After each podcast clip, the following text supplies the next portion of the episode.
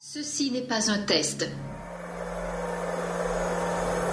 Mes chers compatriotes, depuis quelques semaines, notre pays fait face à la propagation d'un virus, le Covid-19, qui a touché plusieurs milliers de nos compatriotes. Restez chez vous. Restez chez vous. Restez chez vous. Restez chez vous. Restez chez vous. Restez chez vous. On va tous mourir Bienvenue, bienvenue, bienvenue. Suis-je atteint du coronavirus? Qu'est-ce que vous voulez Les scientifiques le disent, c'est la priorité absolue. Des renseignements. Le Dorlo, dans 20-30 ans, il n'y en aura plus. Le patriotisme est l'exact contraire du nationalisme. Ben voyons. Le nationalisme en est la trahison. Dans quel camp êtes-vous On a des gens qui ont peur parce que leur voisin est chinois. Vous le saurez en temps utile. Nous devons aujourd'hui éviter le repli nationaliste. Ce virus, il n'a pas de passeport. Je ne suis pas un numéro, je suis un homme libre. Rien ne pourra plus jamais aller bien. La France a peur. Nous sommes en guerre. Puisse le sort vous être favorable. Monsieur de Crémier, bonsoir. Vous êtes responsable, responsable de la nouvelle revue universelle, pardon, et êtes un pourfendeur du libéralisme. Vous venez nous parler de votre conférence, La révolte des canuts aux Gilets jaunes. La parole est à vous. Cette conférence, en fait, elle est intitulée aussi Métamorphose de la question sociale. Euh, vous verrez qu'au cours de cette conférence, euh, c'est le moment, je pense, de poser un certain nombre de questions, euh, questions pour tous les gens d'AF, qui doivent réfléchir à un certain nombre de choses. Donc, au passage, alors que je ne pourrai pas les traiter en détail, bien entendu, j'évoquerai un certain nombre de ces questions. Parce qu'en fait, le monde dans lequel nous sommes a complètement changé, et vous allez voir que de la révolte des canuts à celle des gilets jaunes, même s'il y a un parallèle qui peut s'établir et beaucoup de choses qui sont communes d'ailleurs, euh, ben, euh, le contexte est totalement différent. Donc un préambule euh, à cette conférence qui pose un certain nombre de questions. On a trop souvent pour habitude de réduire la question sociale à celle du travail. Si elle englobe bien évidemment les différents aspects et caractéristiques de ce dernier, cantonner la question sociale étroitement à cet élément constitue non seulement une erreur d'analyse, mais empêche surtout d'en percevoir les métamorphoses euh, et de comprendre la manière, la manière nouvelle dont elles se posent. Et est-ce que vous pourriez euh, rapprocher votre micro ou monter votre son, s'il vous plaît? Oui, c'est bon comme ça? Est-ce que c'est Euh, meilleur là? C'est un peu mieux, oui. Bon. En effet, tout a changé aujourd'hui. Car la question sociale, qui est toujours présente, se présente sous des formes nouvelles et elle n'est plus véritablement ressentie comme une menace en raison notamment de la disparition de tout modèle révolutionnaire crédible. On peut donc la négliger, c'est ce qui se passe aujourd'hui de la part de nos oligarques, et laisser ces victimes résignées, campées à la périphérie d'une société décomposée qui n'est plus qu'un agrégat de particules élémentaires.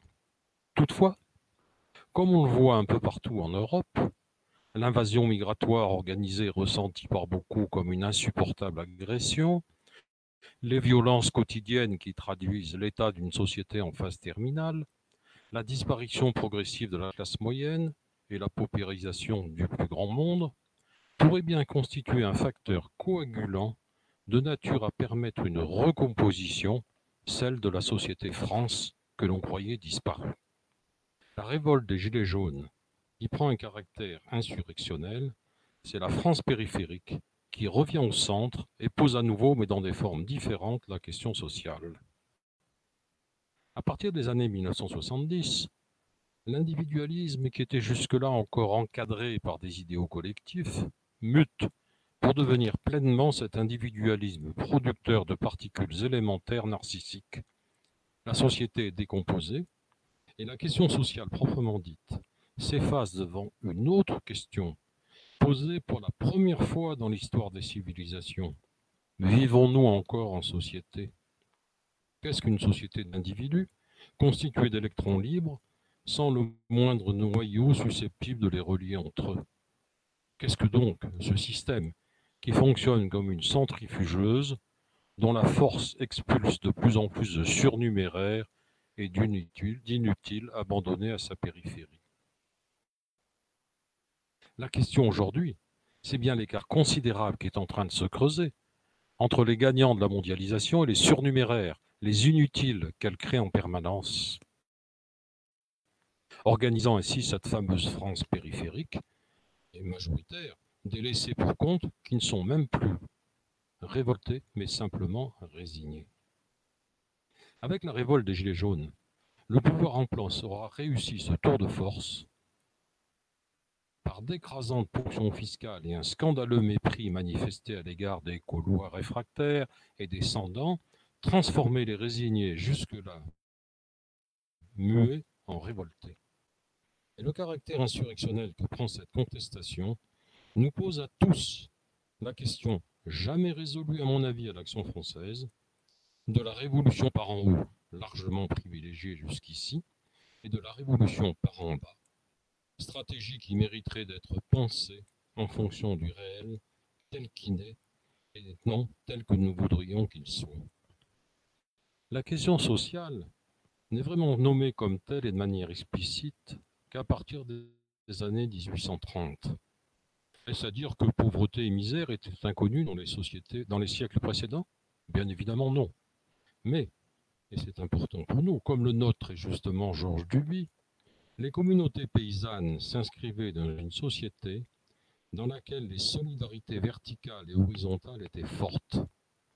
Le fait d'être placé sous le patronage d'un puissant, d'être inscrit dans des réseaux familiaux et lignagiers, et du voisinage de la communauté d'habitants, assurait une protection maximale contre les aléas de l'existence.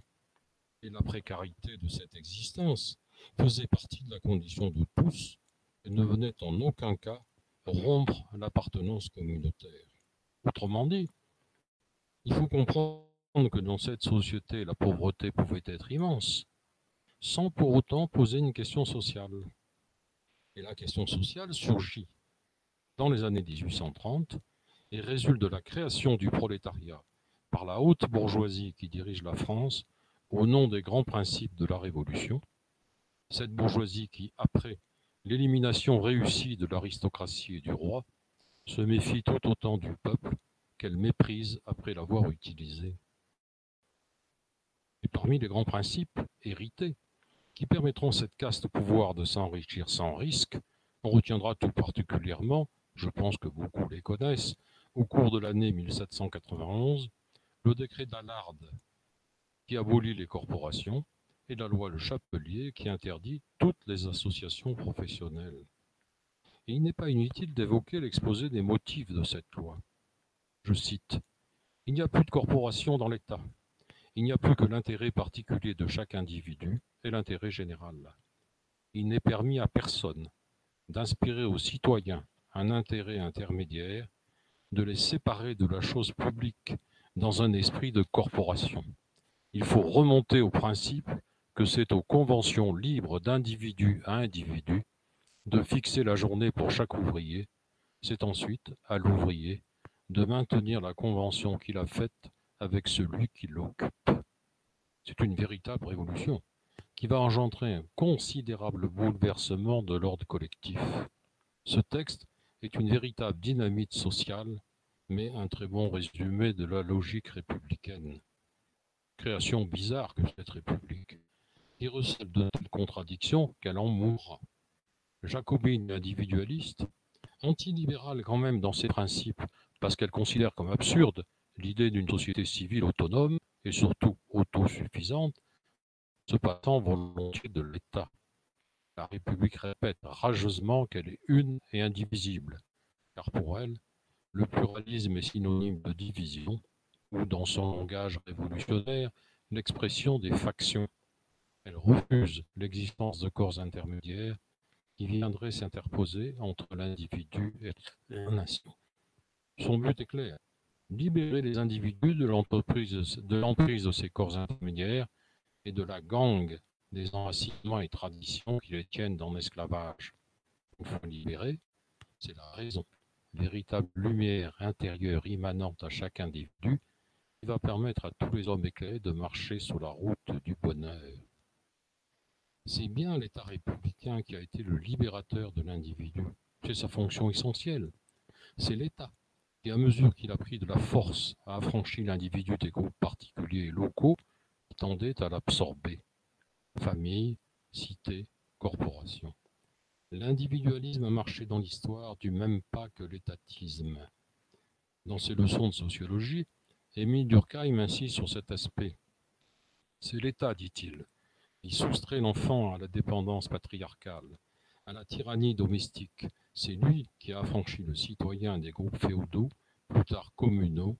C'est lui qui a affranchi l'ouvrier, le patron, de la tyrannie corporative.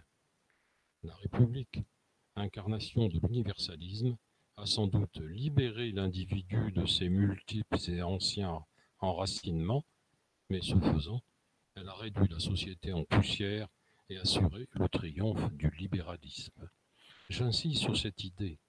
La République est morte, elle a été absorbée par le libéralisme et c'était notre ennemi privilégié. Après cette parenthèse, nécessaire pour évoquer ces principes nouveaux repris et relayés par la bourgeoisie triomphante tout au long du XIXe siècle et des régimes politiques qui se succèdent, revenons aux effets de la loi Le Chapelier. Les conséquences dramatiques de cette individualisation des contrats de travail ne se font pas attendre, provoquant très vite la paupérisation puis la misère de ce qu'on n'appelle pas encore la classe ouvrière. Ces conditions de vie sont telles qu'elles font craindre l'éclatement de la société et une révolution complète de l'ordre établi. La question sociale est posée. Cette idée, suivant laquelle la lutte des classes résulte à l'origine des actions menées par la bourgeoisie d'affaires, soutenues fermement par le pouvoir politique depuis la Révolution, avec hélas, il faut bien le reconnaître, une aggravation sous la monarchie de Juillet, heurtera peut-être quelques auditeurs, mais c'est certain, comme en témoigne de manière emblématique la révolte des Canuts, dont nous célébrons en ce mois de novembre l'anniversaire. La révolte des Canuts, donc. Au début du XIXe siècle, le tissage de la soie fait vivre la moitié de la population de la ville de Lyon. Dans un contexte très libéral, entre guillemets, de baisse générale des salaires, qui ont pratiquement diminué de moitié depuis le Premier Empire, les canuts qui désespèrent font appel au préfet du département et obtiennent qu'une commission paritaire réunissant patrons et ouvriers fixe un tarif minimum. C'est chose faite le 26 octobre 1831 et un conseil de prud'homme est chargé d'en surveiller l'application. Mais cette intervention est évidemment mal vue par un certain nombre de fabricants en réalité une minorité, puis c'était 104 sur 1400, pour lequel les ouvriers se sont créés, disent-ils, des besoins factices. Ils attaquent la décision du préfet pour avoir enfreint la loi Le Chapelier en recevant des associations ouvrières interdites. En outre, ces fabricants invoquent le principe de non-intervention de l'État dans les relations de travail et dénoncent ce tarif minimum comme une atteinte insupportable à la liberté économique. Il refuse donc de l'appliquer et rejette les prétentions des canuts. Le tarif minimum sera annulé. Odieusement trompés, les canuts se révoltent du 21 au 24 novembre 1831 et au terme de rudes affrontements qui feront près de 600 victimes, côté militaire et côté civil, les insurgés se rendent maîtres de la ville tout en s'abstenant, il faut bien le noter, de tout pillage. Quelques républicains vont chercher à profiter de l'insurrection, mais les canuts refusent de voir leur mouvement récupéré à des fins politiques. Persuadés d'avoir cette fois obtenu le tarif minimum, ils reprennent le travail. Pourtant, Casimir Perrier, président du Conseil, annonce le 25 novembre que le duc d'Orléans et le maréchal Soult, ministre de la guerre, se mettent à la tête d'une armée de 20 000 hommes pour reconquérir Lyon. Ils y entrent le 3 décembre, sans effusion de sang. Le préfet est révoqué, le tarif est annulé, les ouvriers arrêtés et poursuivis. L'oligarchie financière triomphe. Casimir Perrier s'illustra par quelques déclarations. Il faut, dit-il, que les ouvriers sachent qu'il n'y a de remède pour eux que la patience et la résignation. L'ordre de mission donné aux troupes, aux troupes commandées par le duc d'Orléans et le maréchal Soult traduit cette volonté d'assurer, je cite, la liberté du travail et de rétablir l'ordre, mais surtout, entre les fabricants, les chefs d'atelier et les ouvriers, l'entière liberté des transactions, condition absolue, aussi bien pour le travail que pour le capital, de la sûreté comme de la prospérité, comme c'est moderne. Un journaliste pourra d'ailleurs écrire La révolte a voulu s'armer contre la liberté du commerce et de l'industrie, mais la société ne se laissera pas menacer impudemment. Ainsi s'achève la première grande révolte ouvrière qui abandonne les canuts à la rapacité de quelques-uns, les y laissant désespérés et amers. À la veille de la seconde insurrection du mois d'avril 1834, l'industrie de la soie est florissante à Lyon et le patronat juge que la conjoncture économique favorable a fait augmenter dans des proportions injustifiées les salaires des ouvriers. Ils imposent donc une baisse importante de ces derniers, baisse qui provoque aussitôt des grèves dont les meneurs sont arrêtés, jugés et condamnés. Au même moment, le 10 avril, une loi est votée venant aggraver les sanctions contre les associations considérées comme dangereuses. Si pour l'essentiel, ce sont les associations républicaines qui sont visées, les associations ouvrières le sont également. À Paris, le préfet de police, Giraudelin, rappelle dans son ordonnance du 25 avril 1834 l'illégalité des attroupements et coalitions. Je cite, écoutez bien, les réunions ouvrières sont en elles-mêmes un désordre grave, même si elles ne sont accompagnées d'aucun acte délictueux. Les canuts, ils n'ont d'autre recours que la violence se soulève à nouveau. Cette fois, la répression sera sanglante, conduite par Adolphe Thiers, ministre de l'Intérieur, dont les consignes sont claires. Il ne faut pas de quartier. Et Bugeaud, alors colonel, répète après lui Il ne faut pas de quartier. Soyez impitoyables. Il faut faire un abattis de 3000 factions. Thiers, le boucher de 1834, de 1848 et de 1871 appliquera la tactique utilisée plus tard avec succès pour anéantir la commune, se retirer de la ville, la laisser aux mains des insurgés, puis l'encercler et bombarder à l'aveugle les quartiers tenus par eux sans se préoccuper, entre guillemets, des dégâts collatéraux. C'est efficace. Dix mille personnes sont arrêtées, jugées un an plus tard et condamnées à la déportation de très lourdes peines de prison le préfet de police de Paris rappelle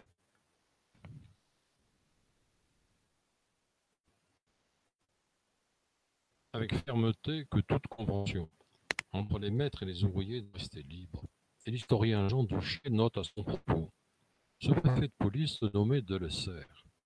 Son père était un de ceux qui avaient participé à la prise de la Bastille. Il ne l'avait pas prise pour n'importe qui. Difficile dans la suite de ne pas mentionner au mois d'avril 1834 le massacre sur ordre de la rue Transnode à Paris qui fera l'objet, qui sera le sujet d'une célèbre lithographie d'Honoré Daumier.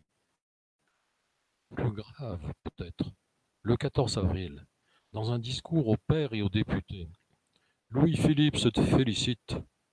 C'est une leçon pour ceux qui ont eu tant de fois la criminelle audace d'attaquer le gouvernement. La révolte des canuts est emblématique d'une mutation radicale dans la conception du travail qui devient un marché étroitement soumis à la loi de l'offre et de la demande sans la moindre considération sociale. Le travail est désormais une marchandise vendue comme d'autres produits au prix strictement déterminé par la loi sacro-sainte de l'offre et de la demande. Ainsi donc, la véritable découverte que promeut le XIXe siècle n'est pas celle de la nécessité du travail, on la connaissait depuis toujours, mais celle de l'impératif de la liberté du travail, et donc, pour y parvenir, la destruction, la disparition des modes d'organisation du travail qui venaient précisément la limiter et l'encadrer. Dans un article de l'encyclopédie, Turgot avait très bien résumé la philosophie politique du libéralisme. Ce que l'État doit à chacun de ses membres, c'est la destruction des obstacles qui les gêneraient dans leur industrie ou qui les troubleraient dans la jouissance des produits qui en sont la récompense. Retenons que les immortels principes de la Révolution ont permis de faire du travail une simple marchandise, un article de commerce dont le prix est fixé par l'acheteur. Peu importe alors les conditions de vie de celui qui vend son travail sur le marché, même s'il ne peut survivre. Ces préoccupations sont hors sujet et n'ont aucune pertinence. Autrement dit, de la monarchie de juillet à la République, en passant par le Second Empire, la bourgeoisie impose sa loi des reins. Et la situation s'aggrave avec une baisse du salaire, un allongement de la durée du travail, 14 heures et même 16 heures par jour, et le remplacement du travail à la journée par le travail à la tâche, qui constitue, affirme sans honte une brochure éditée par les entrepreneurs, un avantage pour la classe ouvrière en favorisant les bons ouvriers. Les conditions de vie des ouvriers, inhumaines, misérables, sans aucune perspective d'amélioration, entraînent, hélas, maladie, alcoolisme et prostitution. Mais rien ne peut ébranler la bonne conscience bourgeoise. Bien au contraire, vont se diffuser très vite quelques clichés. Les pauvres sont débauchés, paresseux, imprévoyants, incapables d'épargner, arriérés et d'une scandaleuse immoralité. Un anti-ouvriérisme terrible se répand dans la bourgeoisie du XIXe siècle, pour laquelle les classes laborieuses sont des classes dangereuses. La cassure est définitive, et elle aura pour effet de précipiter les ouvriers dans les bras d'autres charlatans, marxistes et communistes, en particulier à partir de 1860, qui vont utiliser la classe ouvrière, la plus apte à faire la révolution parce qu'elle n'a rien, comme l'affirme cyniquement Lénine. La première internationale ouvrière se crée à Londres en 1864. En 1866, le congrès de Genève est marqué par l'affrontement entre proudhoniens et mutualistes d'un côté et marxistes de l'autre. Hélas, ces derniers l'emporteront lors du second congrès à Bâle. En résumé encore, le XIXe siècle est caractérisé par la domination bourgeoise et la création du prolétariat.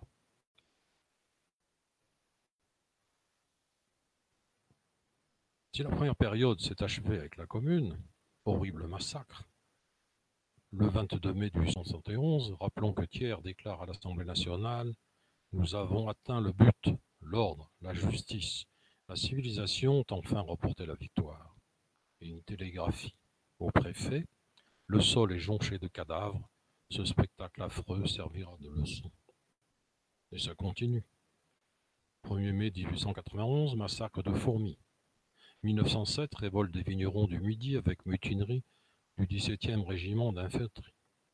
1907, Raon l'étape. 1908, événement sanglant de Drabeuil et Villeneuve-Saint-Georges. Aujourd'hui, avec la révolte des Gilets jaunes, la France renoue avec une constante de son histoire républicaine, l'affrontement permanent d'une oligarchie impitoyable et du peuple la première se présentant sous un faux démocratique, et le second découvrant que cette république n'est en rien démocratique. Petit préambule sur les Gilets jaunes. Un numéro récent du magazine littéraire affiche en première page Orwell, Huxley, pourquoi ils avaient raison et développe trois volets de notre actualité police de la pensée, contrôle social, manipulation du vivant. Dans son livre Tout va basculer, François Langlais annonce En 2019, deux courbes vont se croiser, celle de la montée des populismes et celle de la crise financière et boursière. La situation est explosive. Nous basculons dans un autre monde. Il examine les raisons de cette mutation pour montrer l'émergence d'un autre cycle économique et politique, marquée par la fin du libéralisme et le retour de l'autoritarisme. Et François Langlais n'a rien compris. Il se trompe en opposant les deux termes libéralisme et autoritarisme, n'imaginant pas ce qui nous menace, un libéralisme totalitaire. Retour aux Gilets jaunes. Difficile de traiter en quelques pages ce que révèle le mouvement des Gilets jaunes si l'on veut aller au-delà des apparences pour en analyser les raisons profondes. Ce qui se dévoile en effet, et en toute clarté dans cette révolte, c'est la réalité, plus ou moins cachée jusque-là, d'un nouvel ordre du monde et d'un totalitarisme sans camp de concentration ni mirador, du moins pour l'instant. Ce nouveau totalitarisme, qui s'exprime en neuf langues, proclame dans un même discours la dissolution de tous les idéaux, c'est le nihilisme postmoderne, et le caractère inéluctable de ce nouvel ordre du monde auquel nous devons nécessairement nous adapter. C'est un impératif dont Barbara Stigler, dans son livre récent Il faut s'adapter, analyse bien la généalogie. Nous n'avons pas le temps ici de procéder à l'analyse détaillée des revendications exprimées par les Gilets jaunes, dont le caractère hétérogène a été maintes fois souligné, le plus souvent pour mieux les ignorer et mépriser ce mouvement tout à fait original, très, éloigné des conflits sociaux habituels, généralement cantonnés aux conditions de travail. Ici, il s'agit de bien autre chose. C'est une révolte dont les causes multiples provoquent colères et souffrances et tiennent pour l'essentiel à des conditions de vie devenues insupportables. Et c'est bien la raison pour laquelle elle présente ce caractère bigarré sans unité apparente. Et sa force réside précisément dans cette absence, lui permettant d'échapper aux nombreuses tentatives de récupération destinées à l'intégrer au jeu classique des négociations et du dialogue des républiques. C'est la révolte des oubliés de l'histoire, du peuple des périphéries, dont chaque membre vient crier J'existe.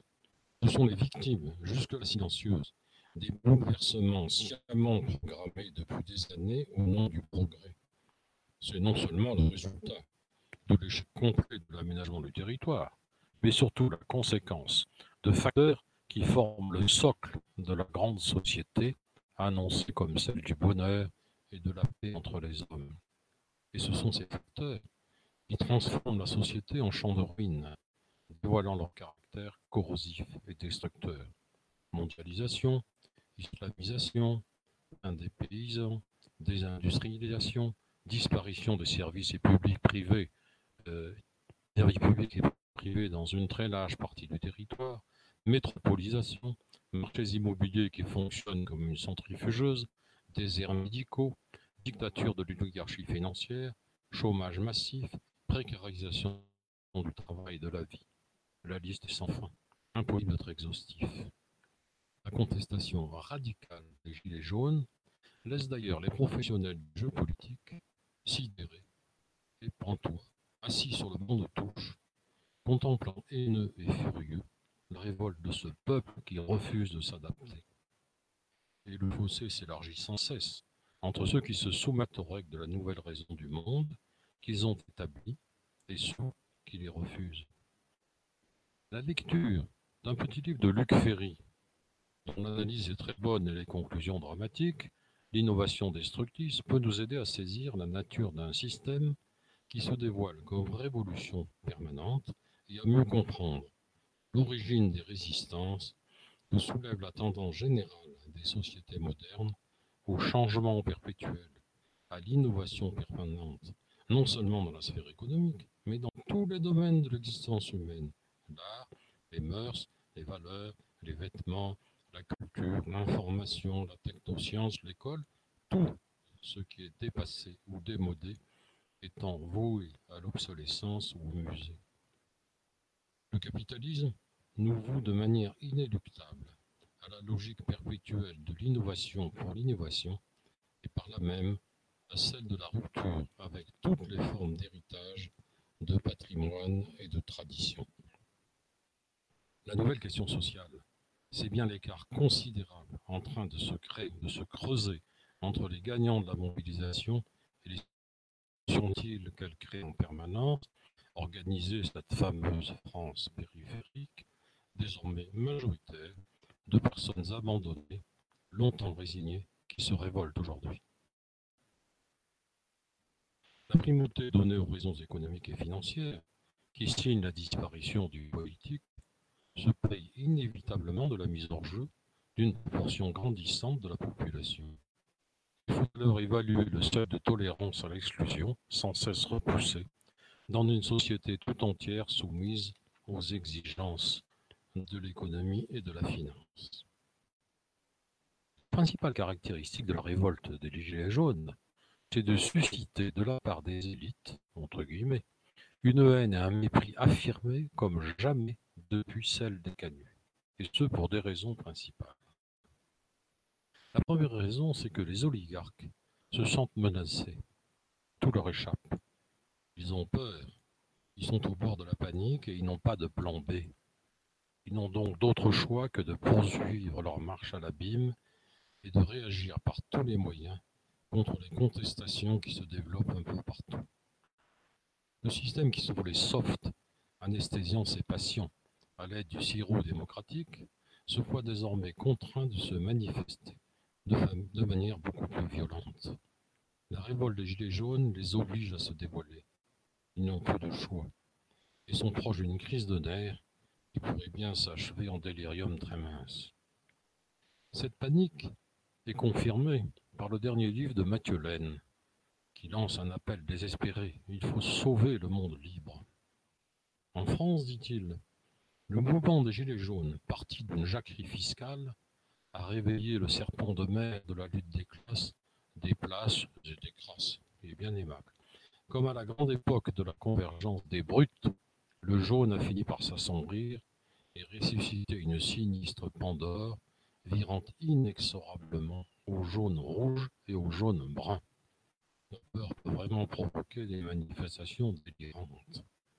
Mais une chose est certaine, comme le souligne notre ami Pierre Demeuse dans son livre Idées doctrine de la contre-révolution,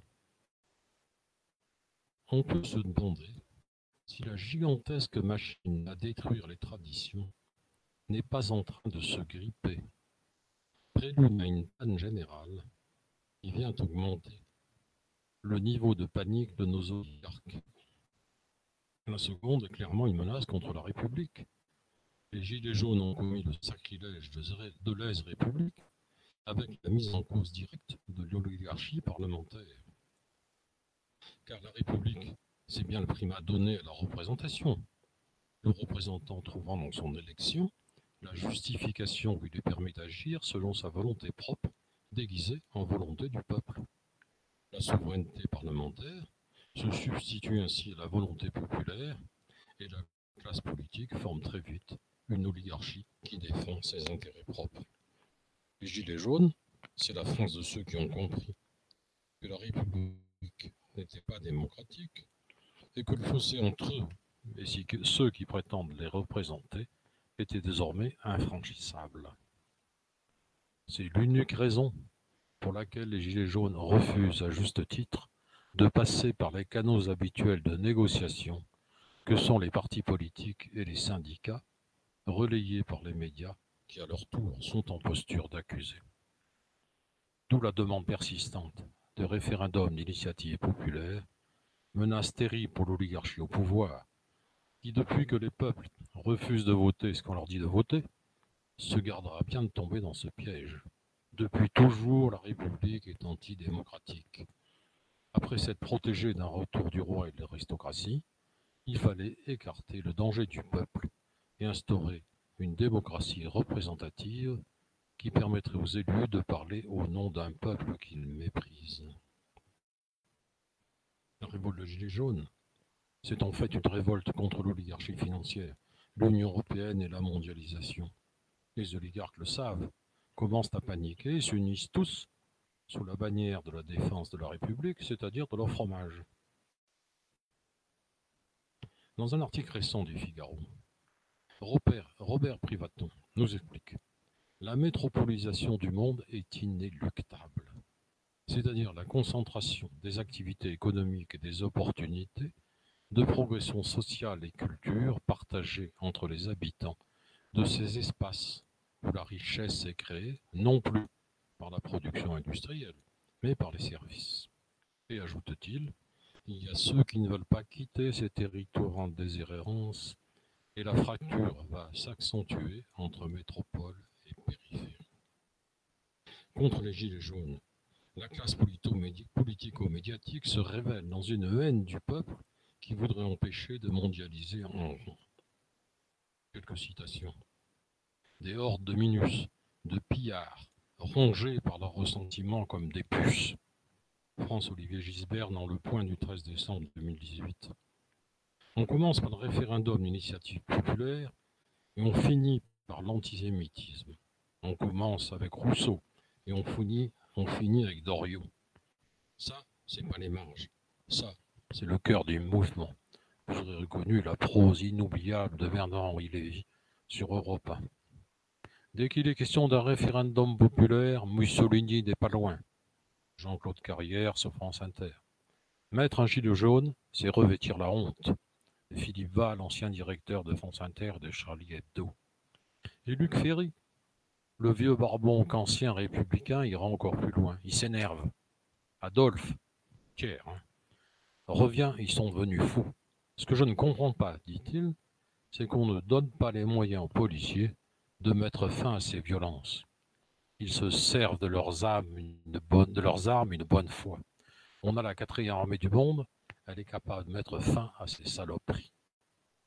Luc Ferry, Radio Classique, 7 janvier 2019. C'est un véritable appel à la guerre civile. Et tout le monde se rallie à Emmanuel Macron, celui qui ironisait sur les petits bourgeois, les immobiles, ces empêcheurs de consommer en rond, qui s'opposent aux ouvertures le dimanche parce que ce jour-là, on reste chez soi à manger la blanquette de vous en famille. Et tout le monde se précipite. Les dirigeants de la République pour soutenir Macron, y compris sur la droite forte, comme Guillaume Pelletier. Défendre la justice et la mérite, la justice et le mérite, c'est un noble combat. Mais l'anarchie, la violence et le désordre, c'est inadmissible. Je m'oppose politiquement à M. Griveaux, mais ce soir, je suis à ses côtés. Je suis toujours du côté de l'ordre. Gérard Philippe, euh, Edouard Philippe fera pareil, euh, Bruno Retailleau, euh, après l'intervention d'Edouard Philippe, pardon, Gérard Larcher, président du Sénat, et Bruno Retailleau ne tarissaient pas d'éloges. Les Museliers n'hésitaient pas à déclarer que Castaner faisait du bon boulot. Et la bourgeoisie catholique vote Macron. Elle s'est ralliée, l'ordre macronien, contre les perturbateurs habillés de gilets jaunes. Dans le meilleur des cas, je vous cite, parce que c'est intéressant, le cas de Charles Belvedere, libéral conservateur, mort parfait. Les catholiques, dit-il, font preuve les catholiques font preuve en réalité d'inquiétisme ridicule qui vient conforter le système à l'aide des bons sentiments. Je cite. Il est tout à fait possible, dit-il, de ne pas être libéral au plan philosophique. Merci. C'est-à-dire de ne pas adhérer à la finalité ultime du libéralisme et de continuer de croire en l'existence d'une vérité transcendante vouée à structurer le corps social, tout en étant par ailleurs favorable au libéralisme quant aux moyens qu'il promeut pour faire triompher cet idéal collectif. Refus de la contrainte au service de la vérité, reconnaissance de la liberté de conscience et d'expression de tous, y compris celle de ses adversaires, et définition d'un cadre juridique stable pour l'expression de l'opposition politique.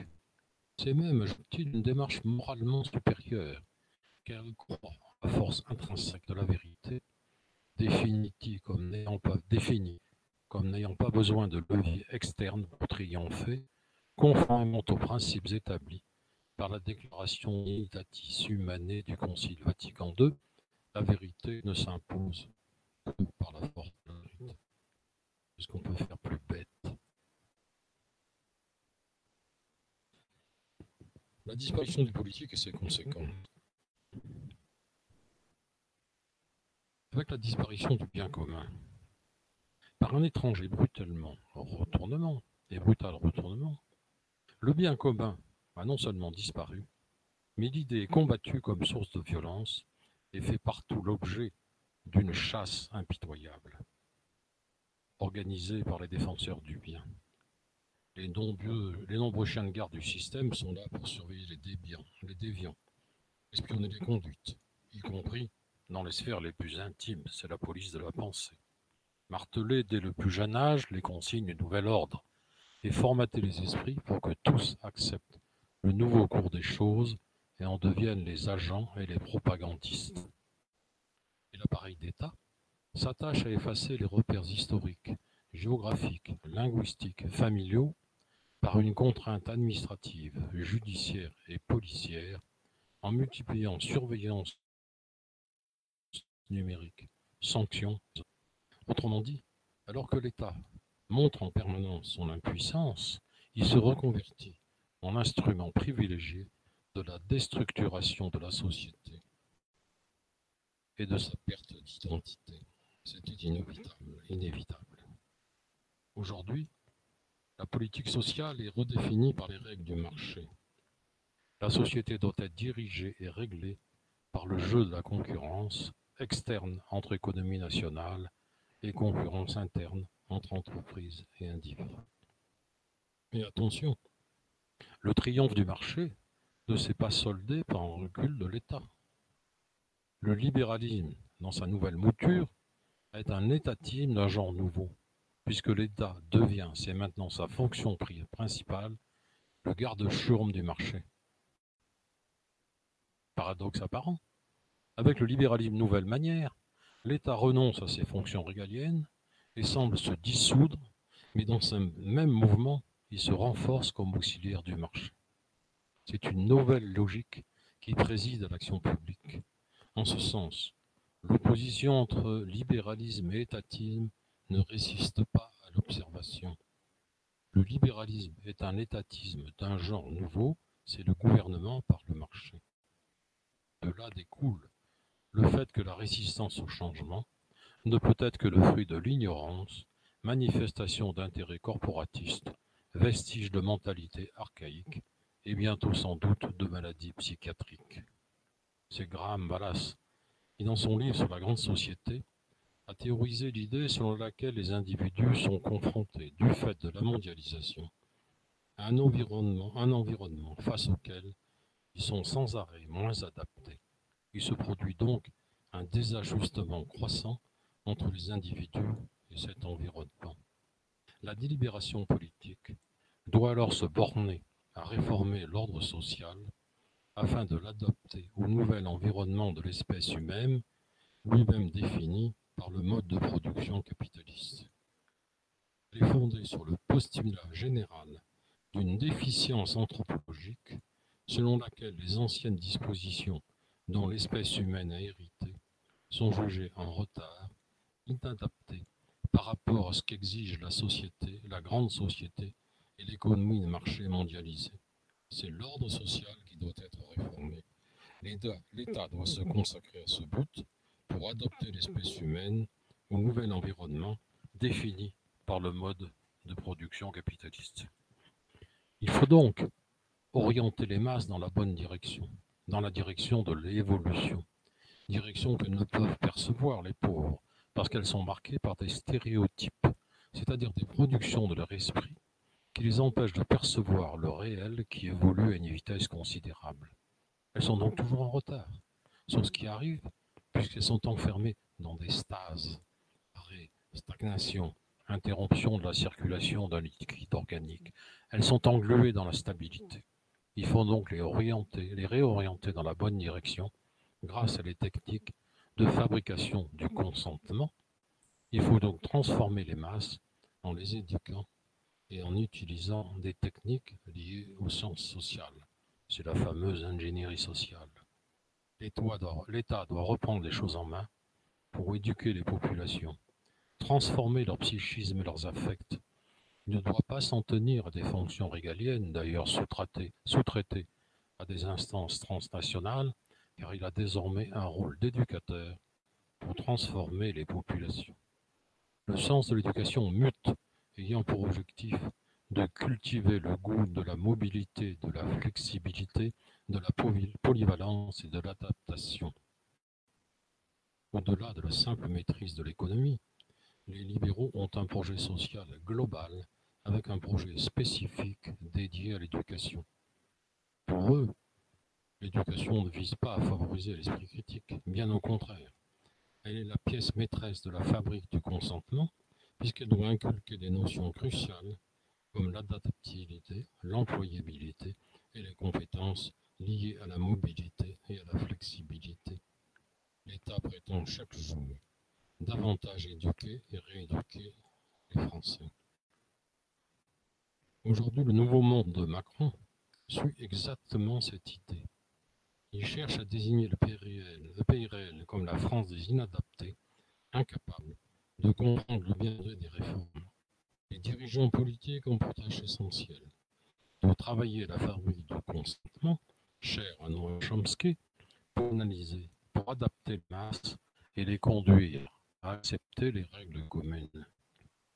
Et cette fabrique du consentement, organisée par l'État, doit s'imposer contre les peuples réfractaires encore attachés à leurs ridicules traditions.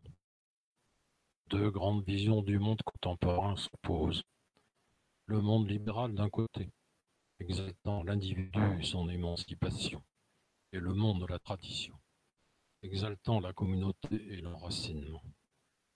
Désormais, pour accomplir la grande révolution en cours, et comme le souligne un des derniers numéros du magazine littéraire évoqué en préambule, les trois fondamentaux du totalitarisme libéral, liés entre eux, ne peuvent que se renforcer.